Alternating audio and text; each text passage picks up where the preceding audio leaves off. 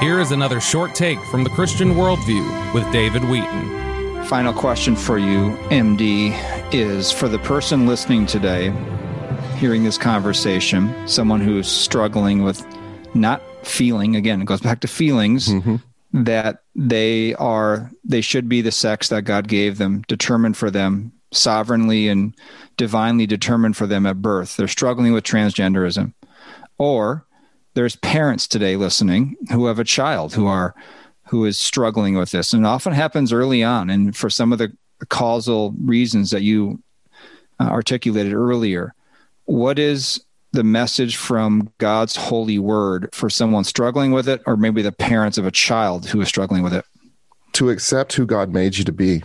That is not always an easy thing for anyone to hear the rise of human pride and, and self-realization and the desire to be able to to speak our own words and to live our own lives and not have to be beholden to anyone. I mean that's that's the nature of human sin and human destruction.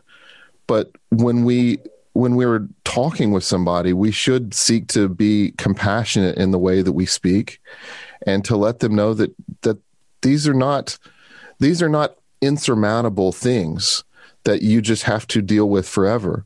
That there is a way that God can God can work. If you actually care about what God says, if you actually want to be clear and you actually want these things to be settled, it will require you to submit to God and his word.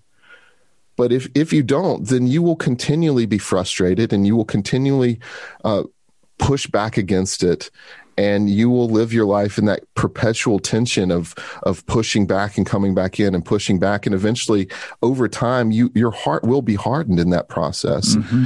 and you will be given over to the things that you ultimately desire and and that's a sad thing for anybody whether whether they struggle with gender identity or they're just a, a lost religious person who really doesn't love the lord and really doesn't love people and and doesn't and they just become even more hardened and strident in their own self-righteousness and and good works that they think are are somehow make them meritorious in God's eyes. But we we all come before God as broken needy sinners.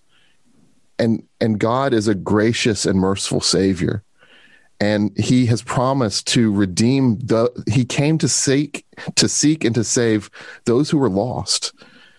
And what an amazing god that we serve that he he reaches out. You know i was a lost religious kid. You know i grew up in church and i i had a lot of the right answers to the to the questions but i needed a savior and if God can come and, and rescue someone like me, He can rescue someone who is is broken and and uh, and downcast and has all kinds of com- confusing questions about their own identity and how they feel and nothing feels right.